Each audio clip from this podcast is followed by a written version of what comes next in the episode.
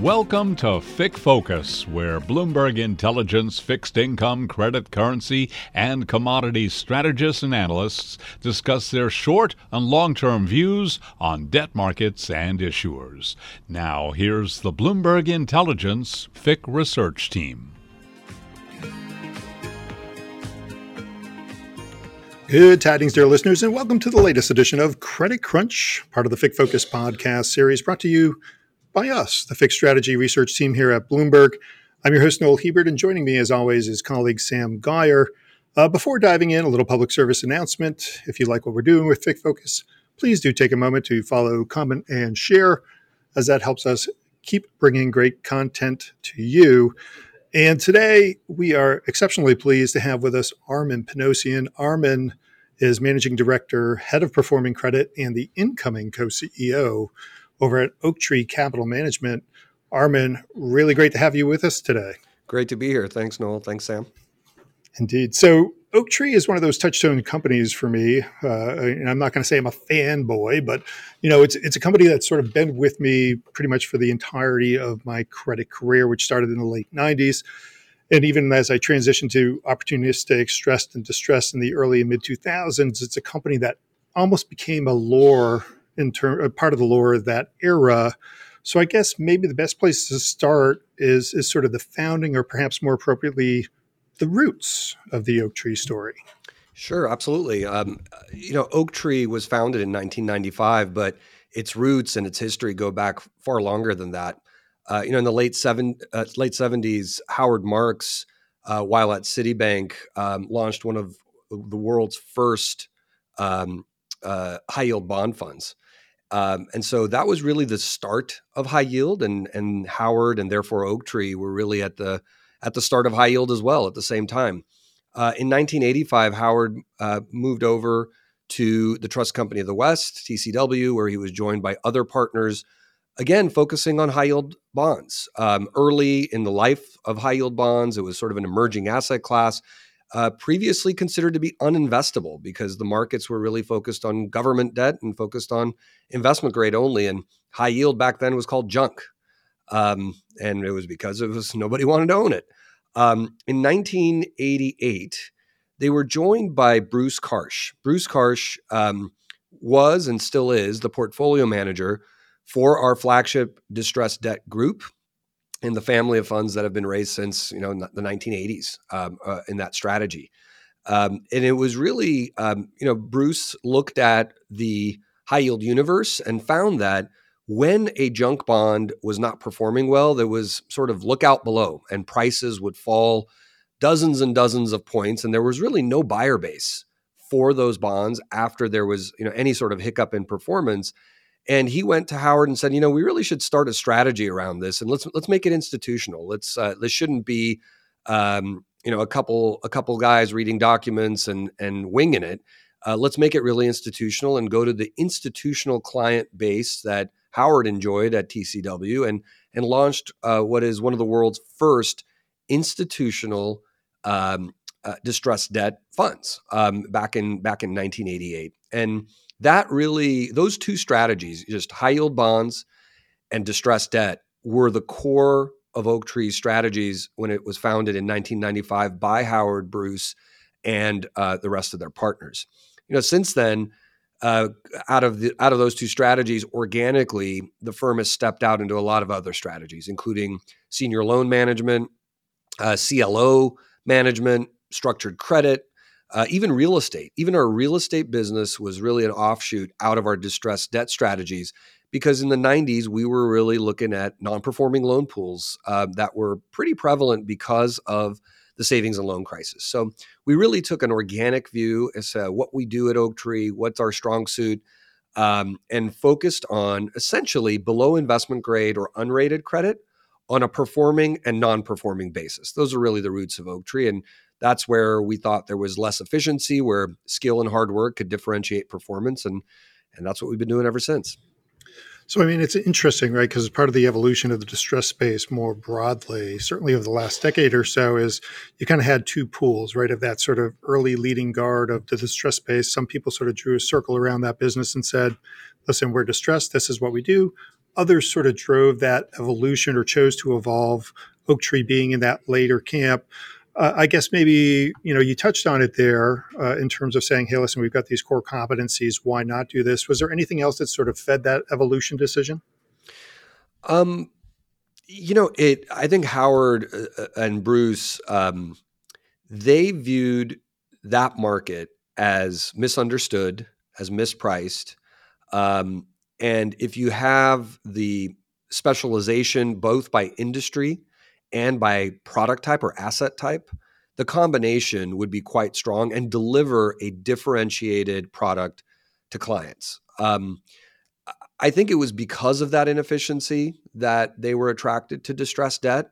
Um, and there just wasn't really much competition there. Um, and I think that, um, you know, Howard especially talks about the primacy of risk control as a fundamental tenet to our investment philosophy.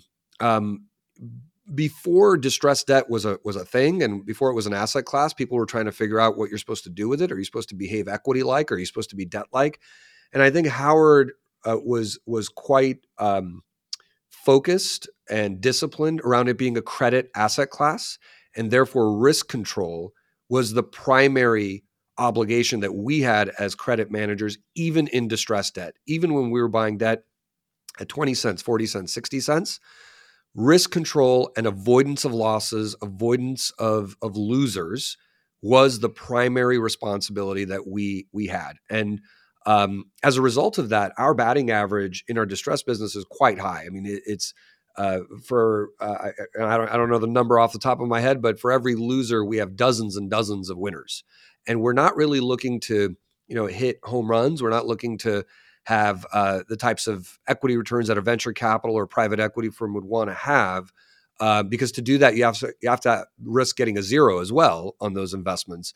Zeros for us are not tolerated, and um, and we really pride ourselves on delivering a very attractive risk-adjusted return through a cycle with risk under control across our asset classes, and even in distressed debt, where most people or some people uh, have taken more of an equity-like view, and and frankly, over the last 30 years have flamed out sometimes um, because of because of that more risk uh, risk loving uh, view. So maybe let's step back a little bit before we get into some maybe some of the specific asset classes that you have over on the performing side. Your incoming co-CEO, as we mentioned, and that's slated for the early part of next year. I guess, you know, I'm always intrigued in terms of what allows people to succeed in different environments. You know, the, whether it's a founder mentality, that sort of thing you know, for yourself personally, is there like a certain appetite for risk or maybe it's fastidiousness? Like, what was the DNA that sort of allowed you to be successful at Oaktree? You know, that's probably a better question for Howard and Bruce than it is for me. But, uh, um, you know, I think that, so, so first of all, I joined Oaktree in 2007, right before the financial crisis. Um, investing during the financial crisis, whether you like it or not, you know, you, you get scraped and cut and you learn a lot. And, and um, some people do get carried out um, as a result of that general market pressure, as well as their willingness to take risks that were probably not well thought out or well researched. Um, for me, you know, I think having gone through that cycle, having restructured a lot of different businesses in a lot of different industries, having worked across Oaktree's platforms, even with our real estate group, for example, in buying assets, securities, companies during that period of time, um, I had the fortunate opportunity to um, to learn a lot from Howard and Bruce and from the rest of my colleagues in the distressed debt group. But I also had uh, the fortunate opportunity to work across the platform, and I think that uh, as we emerged from the global financial crisis and as as rates went to zero, um, the desire to populate other parts of the firm with people from the distressed group became more front and center and uh, myself and, and, and, a couple others were asked to step out of the distress group to really grow other strategies that would benefit from that um, experience of having invested during the financial crisis. So initially, I moved over to the loan strategy, helped us get into CLO management, which eventually led to structured credit uh, investing. Uh, that eventually snowballed into multi asset credit uh, investing. Uh, that really was an overlay across all of our performing credit areas. So I think having touched so much of the business and after having uh, invested in what is the most I would say, interesting and volatile uh, investment opportunity set of our time, of our lifetime, at least so far.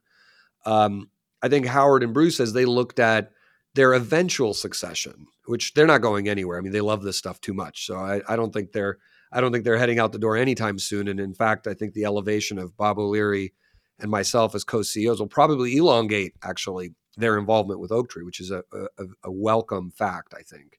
Um, but uh, you know, but just given that uh, that range of responsibilities I have had, and um, an oversight of a variety of different uh, investment strategies, and having worked across the firm, distressed real estate and otherwise, it just was a natural fit um, as as Howard and Bruce looked at uh, leadership to you know ask somebody or, or or a couple people who had that breadth and depth in, experience. I'm not the only one that has that breadth and depth, so I don't really know uh, the specifics as to why I would be chosen and others wouldn't. But I but I'm fortunate to have. Um, a great set of colleagues, a great set of uh, portfolio managers across all of our strategies to work with as partners.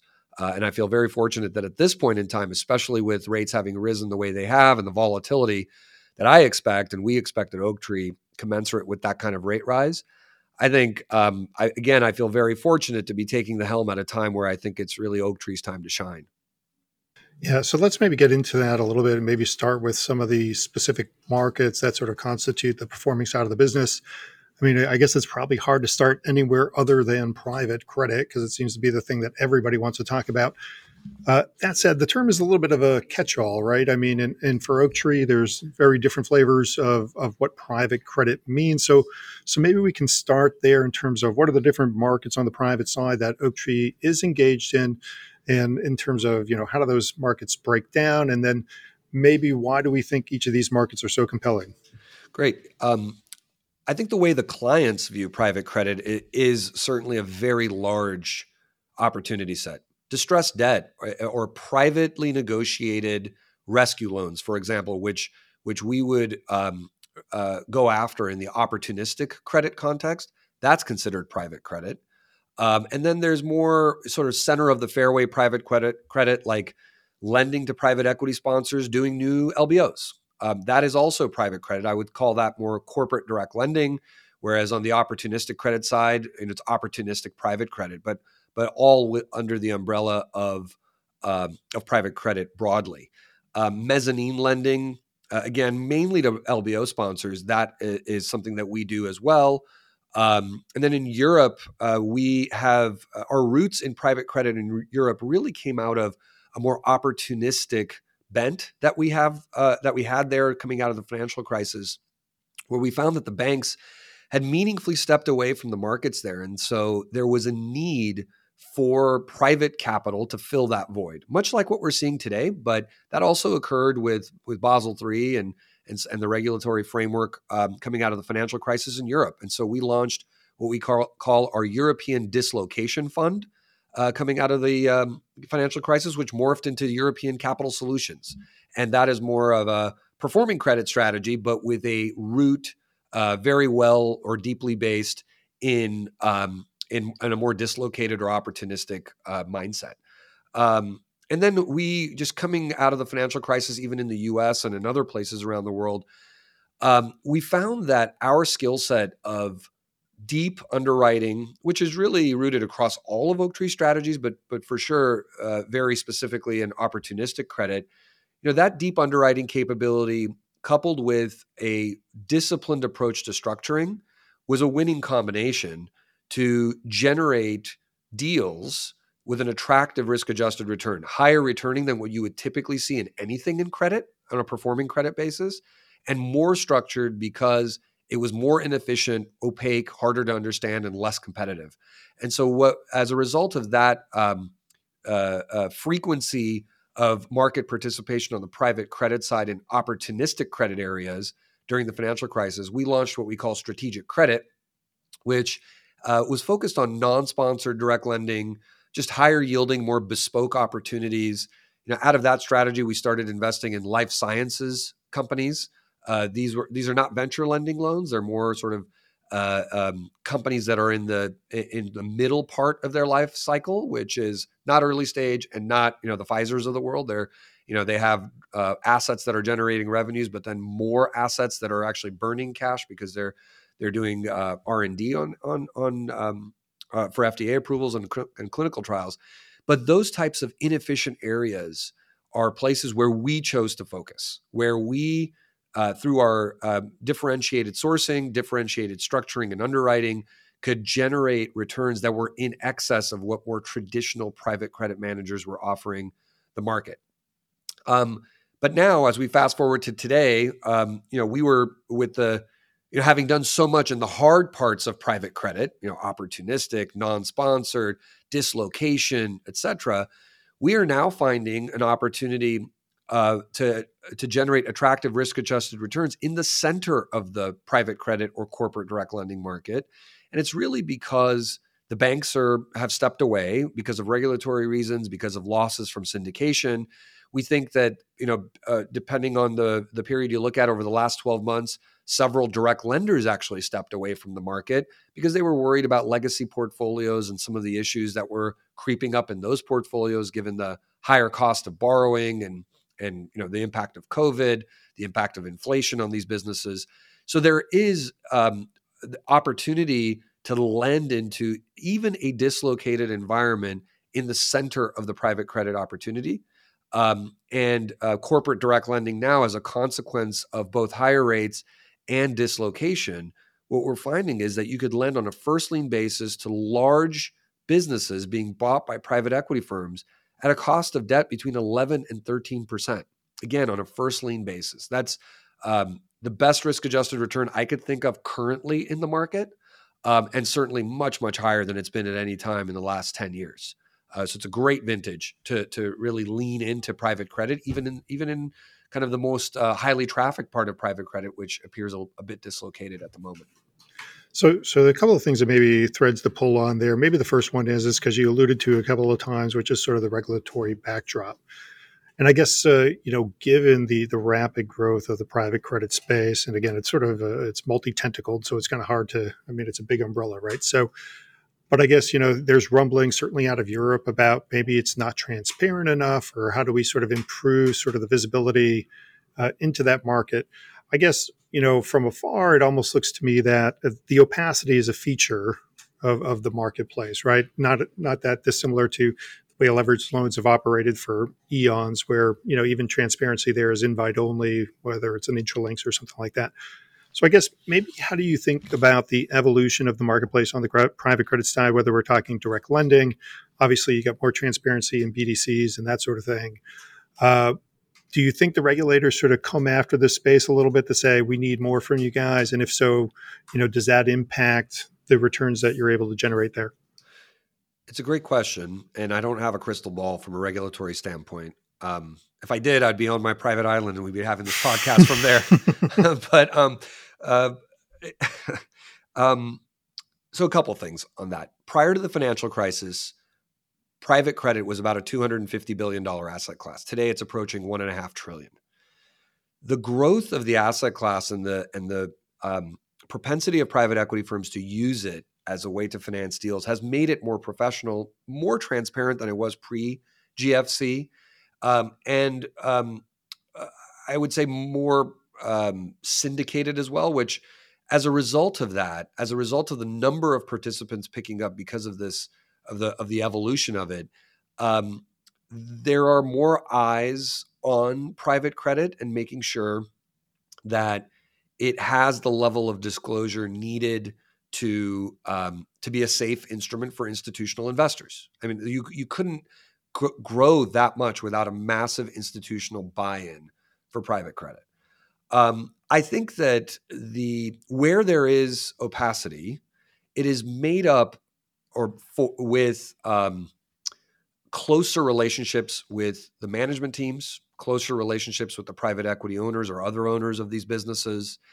And so, yes, you might not have uh, the same level of disclosures as an SEC filer would.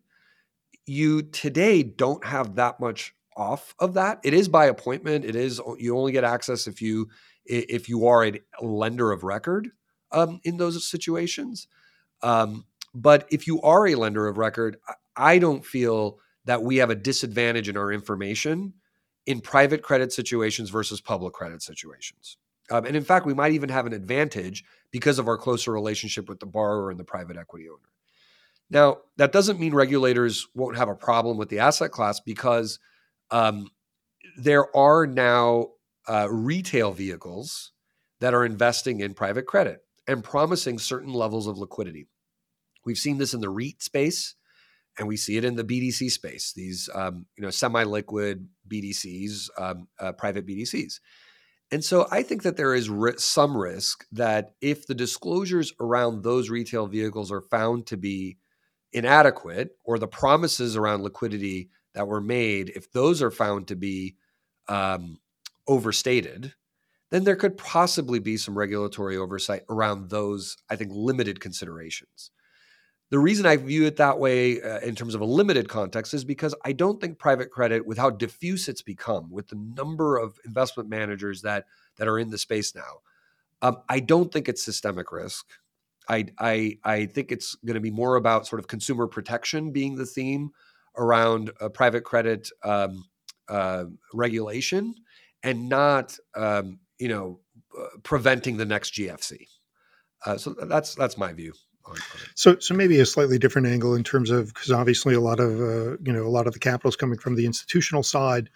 Uh, is there uh, any sort of need from their standpoint, or are they asking for any kind of consistency, you know, across the different providers of private credit or, or direct lending, or is it mostly like, hey, listen, we know you guys know what you're doing, so here's the capital, and thank you very much. I think it's more the latter. Um, what what they do is they say, "I want to see your track record. How long have how long have you been in the business? How many people do you have who are sourcing and underwriting and structuring these loans?" Uh, they kick the tires on your relationships with private equity firms, intermediaries, advisors. Um, so they do a lot of diligence to make sure that you are, uh, you know, a real and sustainable player in the private credit markets. But once uh, you get to the point where you have withstood their underwriting process of your own investment process. Um, they then give you the capital, and they love the asset class uh, because it is pretty low volatility. The assets, the, the underlying assets, do not get marked to market or marked to model. They get marked to fundamental performance of the underlying businesses. So there, there could certainly be markdowns, but it's more related to the fundamentals rather than market technicals or uh, or some more more psychological impact that the markets may be suffering from that is not tied to the economy. So if you think about it from a, a pension fund's perspective, they could earn, uh, you know, in today's market, a double digit distribution on their private credit investment and have very low volatility on the performance that through a cycle could actually look quite attractive from a Sharpe ratio perspective vis-a-vis their board. And that's, I think, a key part of why you've seen that massive growth in private credit and the acceptance of it as a asset class that's on par with, you know, high yield bonds or, or leveraged loans. They're all about 1.5 trillion now. Yeah, they're all sort of right around that same size. So I guess that begs uh, one more question. And I know Sam's chomping at the bit to get in here. So I'm going to ask one more and then let him come in. But I guess sort of channeling your inner Goldilocks. Is this you know, is the degree of capital raised in this market too hot, too cold? Is it just right? And I guess, you know, kind of related to that, uh, given the size and sort of the expertise that Oaktree brings to the marketplace, you know, how do you see that that scale benefits you in terms of relative to that growth? Great question.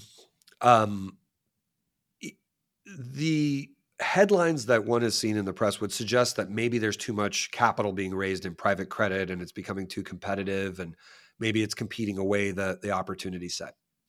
Um, and I think month to month, quarter to quarter, it can feel more competitive than not. However, if you take more of a longer term view, a multi year view, I think what you would find is that there's not enough private credit capital relative to private equity demand for private credit capital. You know, uh, based on our numbers globally, there's over $2 trillion of private equity capital looking for deals. Last I checked, private equity sponsors aren't known for returning undrawn capital. So that money's going to get spent. It might take two years, three years, but it's not going to take 10. And so if you think about that demand to deploy capital in private equity, and you juxtapose that with what's happening in the in the banking environment, what's happening with bank tolerance for lending or using their balance sheet to earn syndication fees. That's gone the opposite direction. So private equity firms are not consistently able to tap the banking markets like they used to be, like they used to. So now you have a demand, a growing demand for private credit to fund those private equity deals. And based on our numbers, there's only about 300 billion of debt of, of private credit dry powder. So there's a huge mismatch there.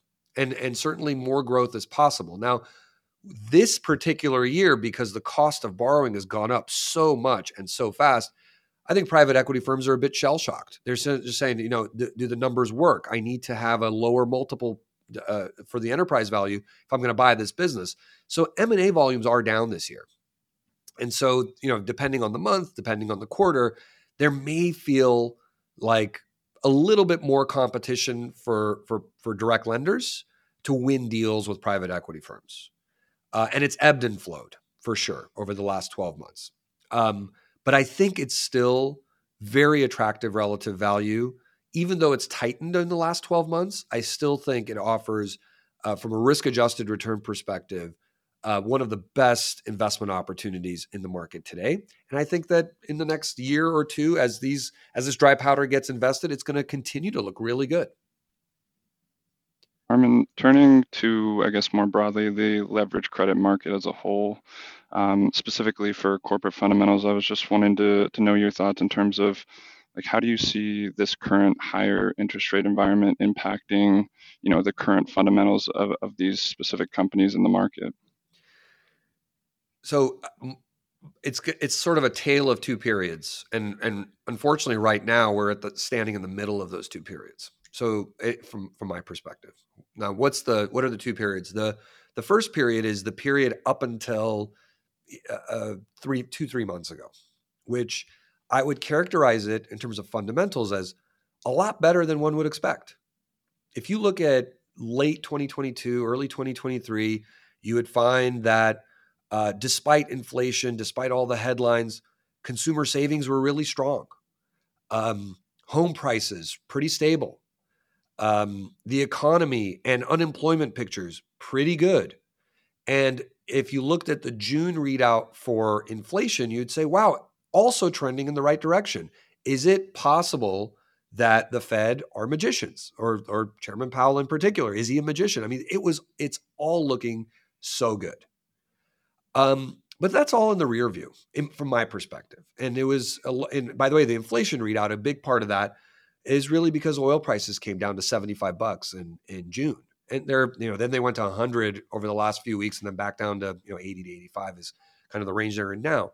So energy is a big part of that inflation picture. But I also think that if you look historically and you look at the a period of rapid rate increases, it usually takes about 18 months from when the peak rate is hit to experience the stress or distress in the markets. You also have seen historically a, a 100% correlation with an inverted yield curve resulting in a recession. I don't understand why this time would be different. No one has given me a compelling argument to say this time is is materially different.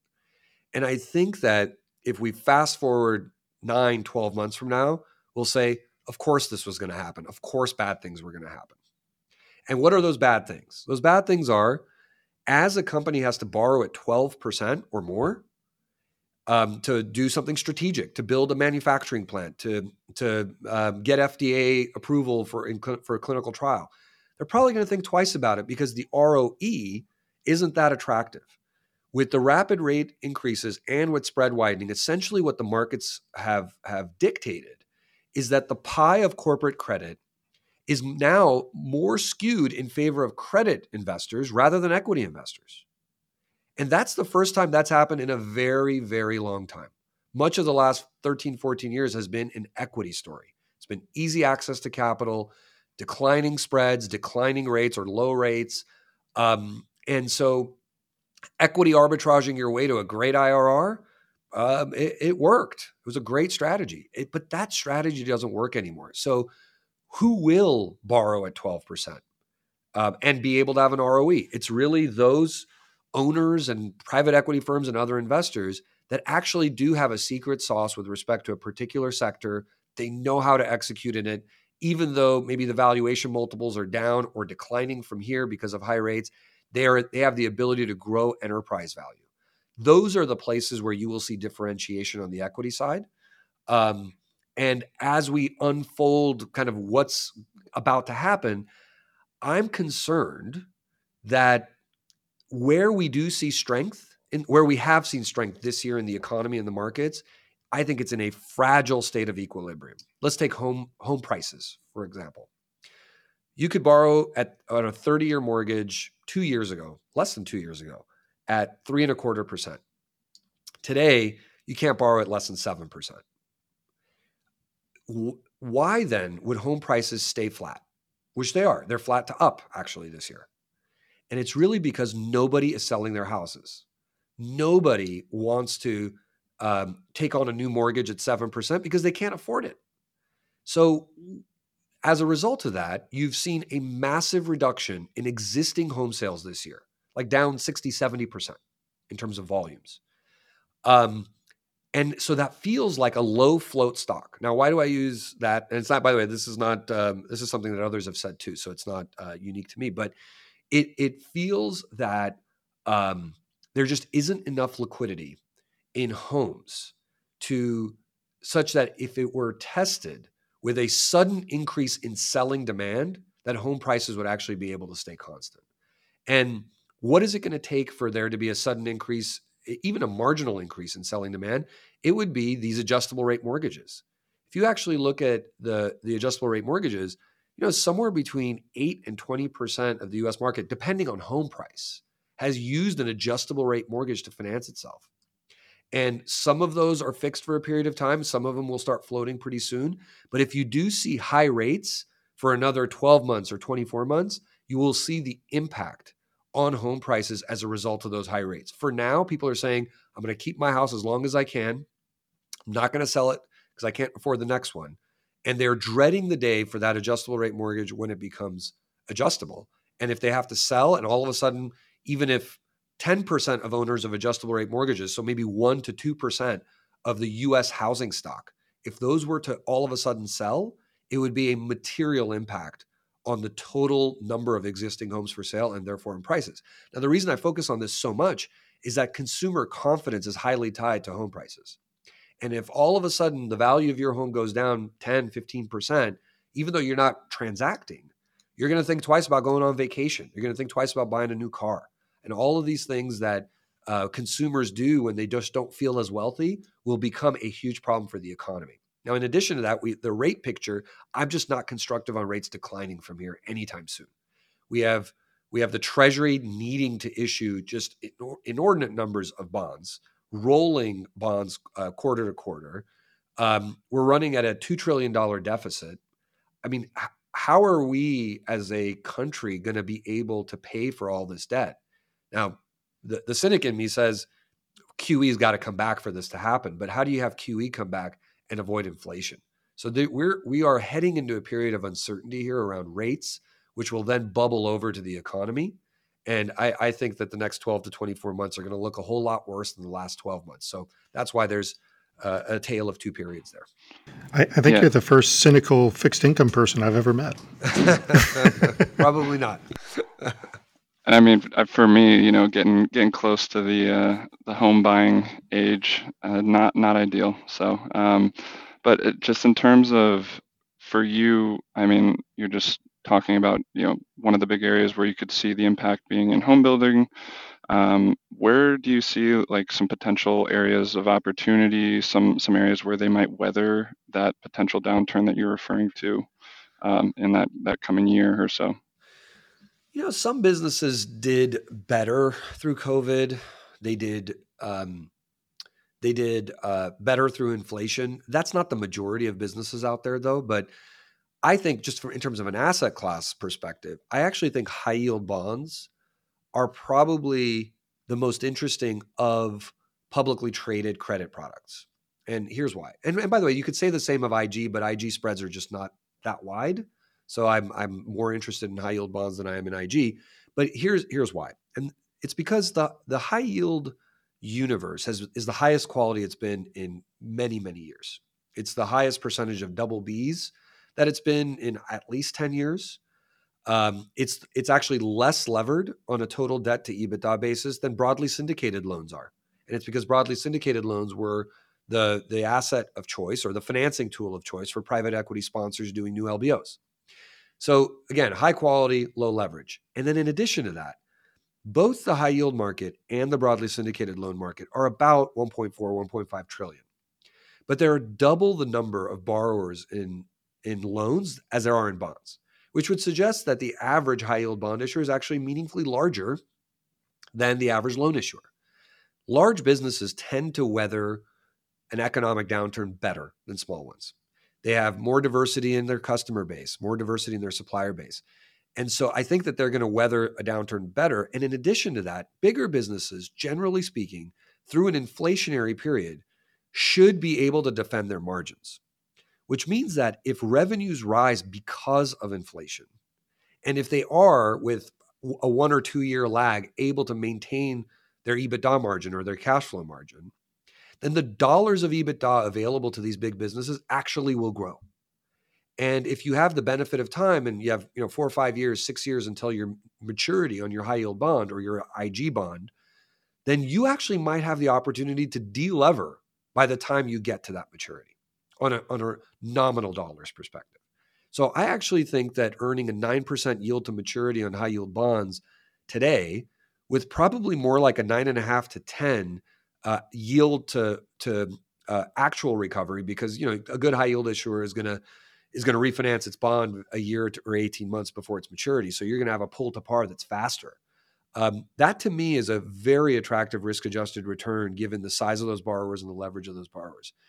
Um, now, in terms of opportunity set on the on the opportunistic side, not the performing side, I think we are embarking on a, a great set of circumstances for distressed debt investing. So if we think about the highest quality businesses in the last five years, they were the ones that had the most stable cash flows. They were the most leverageable asset classes. Industrial real estate, multifamily real estate, all traded at very low cap rates. Um, on the LBO side, what businesses were levered the most? They were the ones that had a very diverse customer base um, and a very stable return or growing profile. So, what were those industries? Software was one, healthcare services was another. Healthcare services companies are essential, but they were impacted by COVID the most. But they were also very highly levered because they're so essential. Software, very highly levered because of growth and because of diversity in its customer base. Those two sectors are still pretty high quality but they are not levered appropriately given the cost of borrowing at this time. They were more levered than the average business was in 2018 or 19 when they were LBO'd. And today at with you know base rates at over 5%, they're just going to have a very tough time cash flowing because the debt burden is too high. So typical example of good company, bad balance sheet which is the recipe for an for a very attractive distressed investment opportunity that I think will unfold over the next you know couple years. And then so touching on something you had mentioned earlier in terms of the index composition or I, I guess the the ratings composition, you know, in the corporate space, double B's making up just about half, whereas in loans you're seeing um, a little bit more of a deterioration in terms of the double B composition there. Can you just talk to uh, in your in your opinion, what what's driving that divergence between those two asset classes? Double B rated loans, you know, 10, 12 years ago were about 30% of that index or of that market. Today they're about 16%. So so cut in half. Now, the reason for that is because about 70%, maybe a little bit more than 70% of the loan market was issued in connection with an LBO private equity sponsors prefer generally to lever up as much as possible. That means push leverage to a point where it's a single B, or in the case of Moody's, a B3. And it's really because of the private equity usage of the of the broadly syndicated loan product that there's been that deterioration. And why did private equity sponsors prefer loans versus bonds? It's because bonds have call protection and they never let that go. Whereas loans have pretty meaningless call protection. I mean, they have a, they have a soft call for six months typically, and then beyond that, they can be repriced at any point in time. Um, so that's that's the main reason why. Um, but by the way, if you look at the B three or you know single B rated loans in the market today, based on analysis that I believe Moody's did, sixty percent of the B threes in the market will have less than one times fixed charge coverage by the end of 2024. Um, that means they just don't cash flow enough to just pay their interest. Um, and given the size that the market is now, um, that's going to be pretty painful for that particular cohort of the broadly syndicated loan market, which, by the way, will result in volatility in prices of the broadly syndicated loan market, which, by the way, will create yet another reason for the banks to be hesitant to use their balance sheet to syndicate loans. And therefore, private credit will have to fill that gap. So this kind of you know comes all the way full circle back to private credit, which needs to grow to fill the void that both investment banks are creating and you know which we haven't talked about yet, but the commercial banks and regional banks are creating uh, with them stepping away from the markets. So certainly a lot to touch on there, and maybe want to go a little bit more technical here. Uh, you know, because you alluded to a couple of these points, and I think they're worth sort of pulling on. So I think one of the things that you had mentioned in terms of the pull to par mechanic, in terms of you get these high yield bonds that are trading right now, let's just say 86, 87 cents on the dollar, somewhere in that neighborhood. And, you know, one of the things that I've highlighted on my side is you get the shortage average maturity, just given the dearth of new issuance, and we're talking straight corporates here. Over the last few years, your average maturity is inside of five years, which we've never seen. Uh, and so it's kind of amazing in that standpoint. But I guess maybe when you're thinking about sort of the, the technicals of the marketplace, firstly, you know, how important do you think that pull to par mechanic is, or do you think it's mostly just sort of a, a, floor for you in terms of in terms of your return expectation?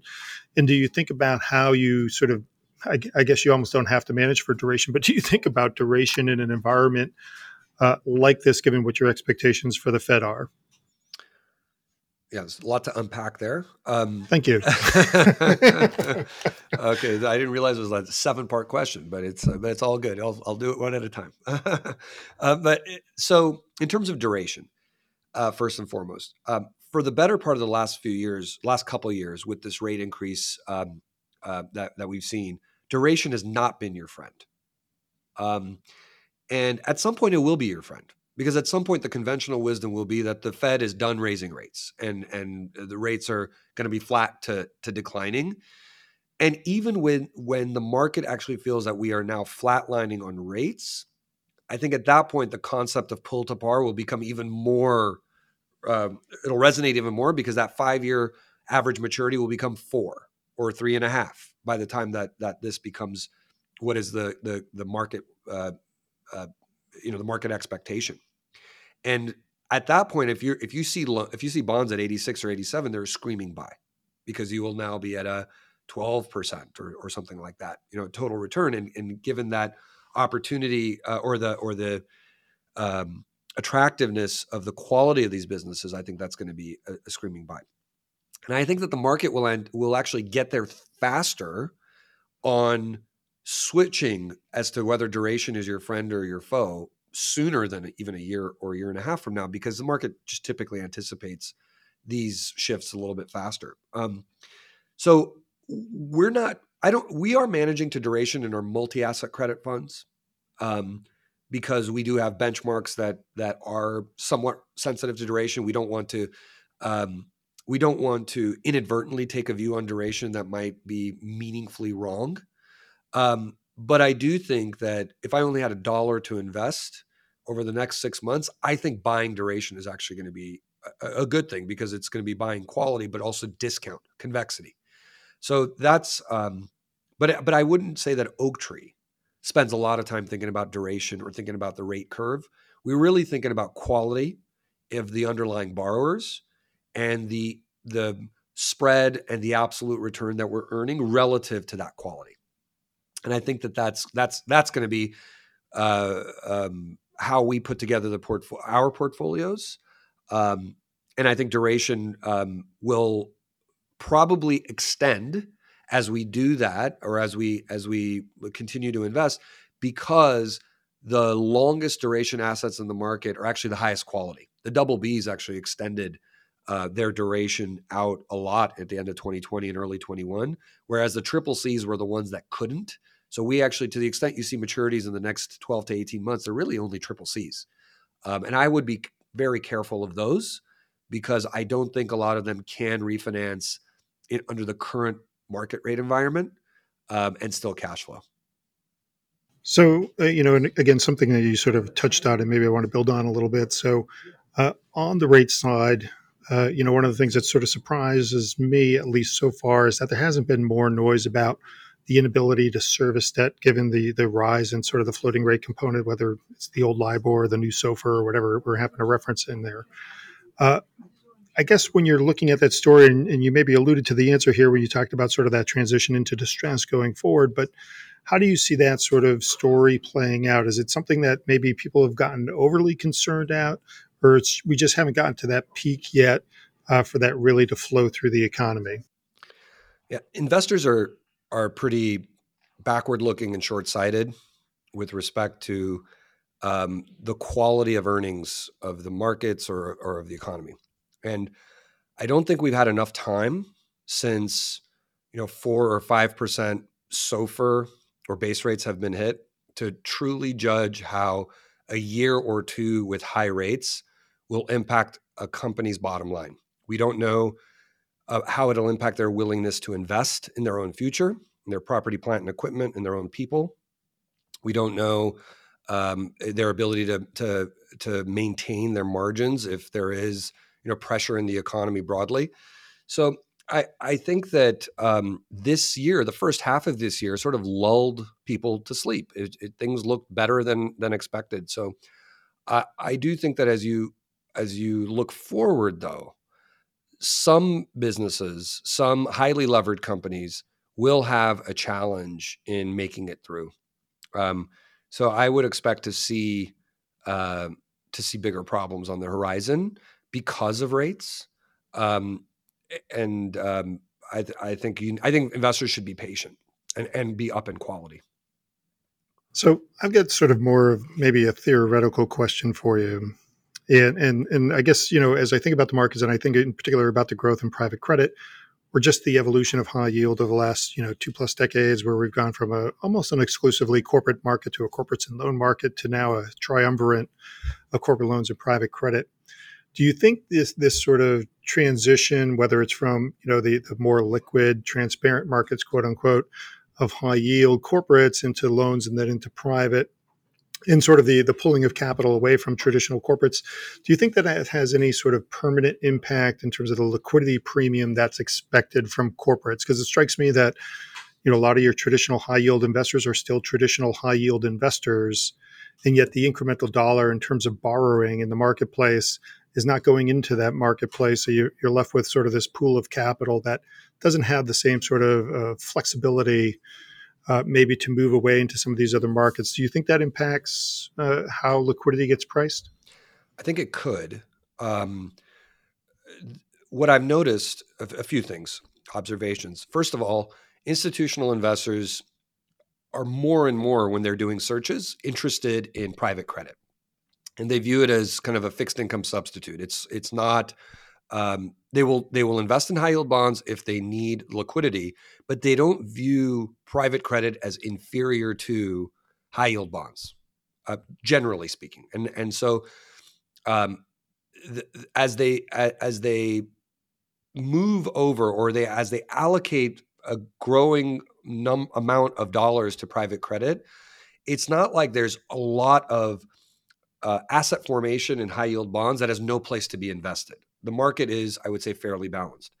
Um, like this year, for example, in high yield bonds, there really haven't been significant outflows despite rates rising. Um, and as a result of that, because of coupons, calls, and tenders kind of accumulating cash in these portfolios, and without there being outflows, and without there being material number of new issues, high yield bond market for most of the of the last several months, other than maybe the last three weeks, was just grinding tighter and tighter on spreads. So um, that kind of tells you that a state of equilibrium in fund formation for high yield bonds will result or could result in some tightening of that of that risk premium possibly but i don't think it's so pronounced because i don't think that um, i think that i think that private credit has grown so much that more of the incremental allocation dollar is going to private credit versus high yield bonds and in fact even within public credit it seems to me that the incremental allocation is going more towards multi asset credit than it is to specifically high yield bonds or specifically senior loans. And so that multi asset credit becomes, you know, it's the manager's judgment to to flow into or away from certain types of uh, floating or fixed or high duration, low duration asset classes uh, as well. And so it's not like there's this at least palpable mismatch between demand for fixed rate high yield bonds and supply being low of fixed rate high yield bonds. And then turning to an asset class that we haven't really touched on, so CLOs um, right now obviously have have really moved into focus, and I wanted to get your thoughts just in terms of, you know, across the structure, where are you seeing some particular strengths, whether that's in the equity tranche or maybe a, a little bit more in the safety side of AAA uh, for CLOs. I think CLOs um, across the board are, are depending on depending on your sensitivity to ratings can offer attractive returns even even in today's market. Now, historically, let's talk about the bottom of the capital structure first. Historically, if you looked at periods of volatility in the underlying loan asset class, that was actually a good thing for CLO equity. If you looked at CLO equity returns by vintage, and you said, let's only look at the periods of time where the market was dicey. The, the senior loan index was trading at 95 or lower. So it was not a par market. Um, it had a lot of volatility up and down. If you and then if you looked at CLO equities, what you would find is fewer CLOs got issued, and the cost of liabilities on the CLOs that did get issued was really high. But the dollar price for the assets that they acquired was actually pretty low. It was sort of 92 to 95. That combination, high cost of liabilities, low or, or discounted purchase price of, of uh, senior loans, resulted in the most attractive vintages of CLO equities. And it was because you get 12 times leverage on the buy, and there's no replicating the value that that creates when the market's choppy. So what that means is if you're an investment manager that can that can pick good credits that will pay through a cycle, you should really lean in when the markets are choppy. Um, now in AAA's, um, they got as wide as you know 220 um, uh, in, in 2022.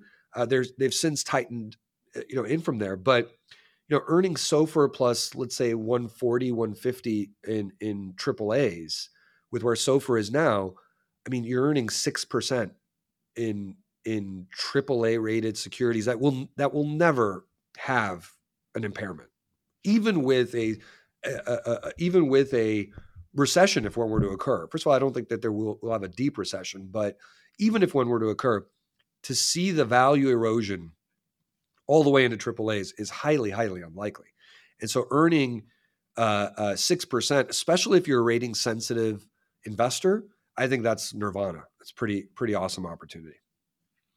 And then uh, I guess touching on that last point you're making about uh, the general distress uh, for for you, how do you see defaults playing in terms of the overall picture? Like for that equity tranche, are they are they relatively exposed, or is the structure just really well insulated against um, those types of events?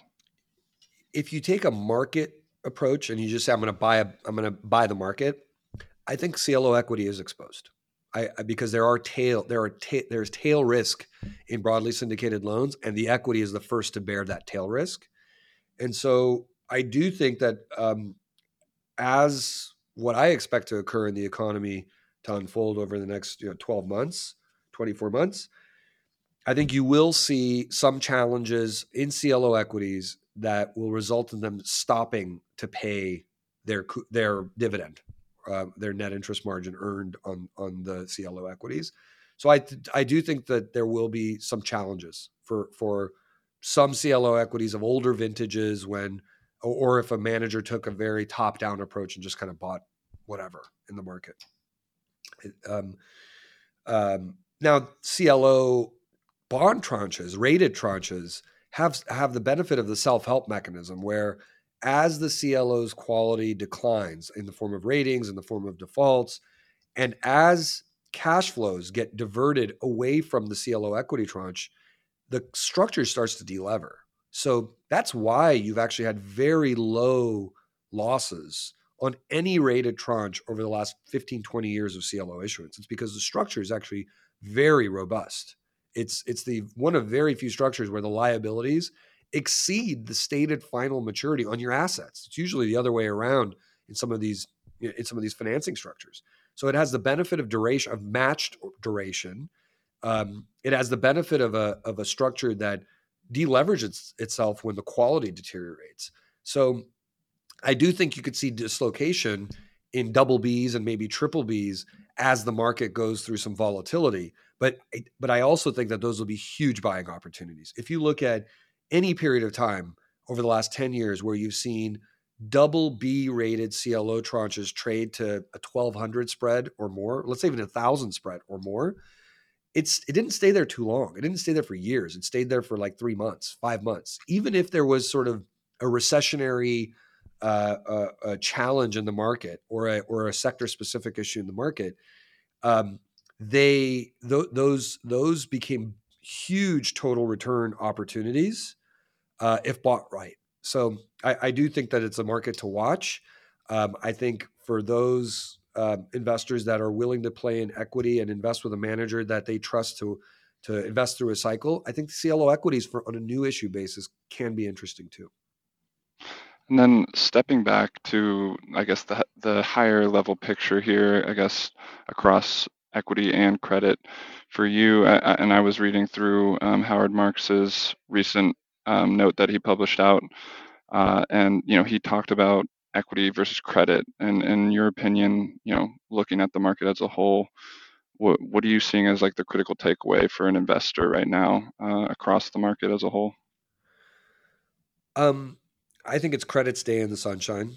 Um, I wouldn't have said that in 2017 or 18. Um, um, or even 19. Um, it was really back then. It was pretty easy for an equity owner to get access to credit and generate an attractive return on equity. Um, and that's no longer the case. And it's not going to be the case for a while. Um, we have just too many technical and fundamental reasons why rates will stay higher for longer and I don't see how equity works in that in that current context. Um, and I think investors should take a view that look, I mean, over the last 40 years, we've seen 2,000 basis points of compression in rates. Um, we've seen a little bit of a bump up in rates relative to the a 40 year standard. It's this this rate increase period is not is not that you know concerning if you take a long enough view. Um, we just may be in a, period here where base rates are going to be permanently higher. Um, we had base rates at near zero, or we had them at zero for a while, and um, near zero for SOFR for a very long while. Um, we don't need to have 5% SOFR for there to be stress or problems in the market or problems for equity.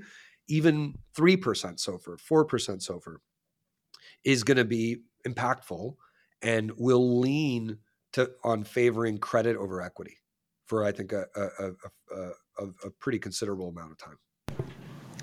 So I guess maybe to close up with a couple of questions. One sort of piggybacking on that, I guess, you know, and, and I don't necessarily disagree with you at all in terms of the rates scenario and how that plays out. But one of the things that strikes me is that the market seems, I don't want to say slow to come to grips with that reality, uh, but that's sort of what it does seem like.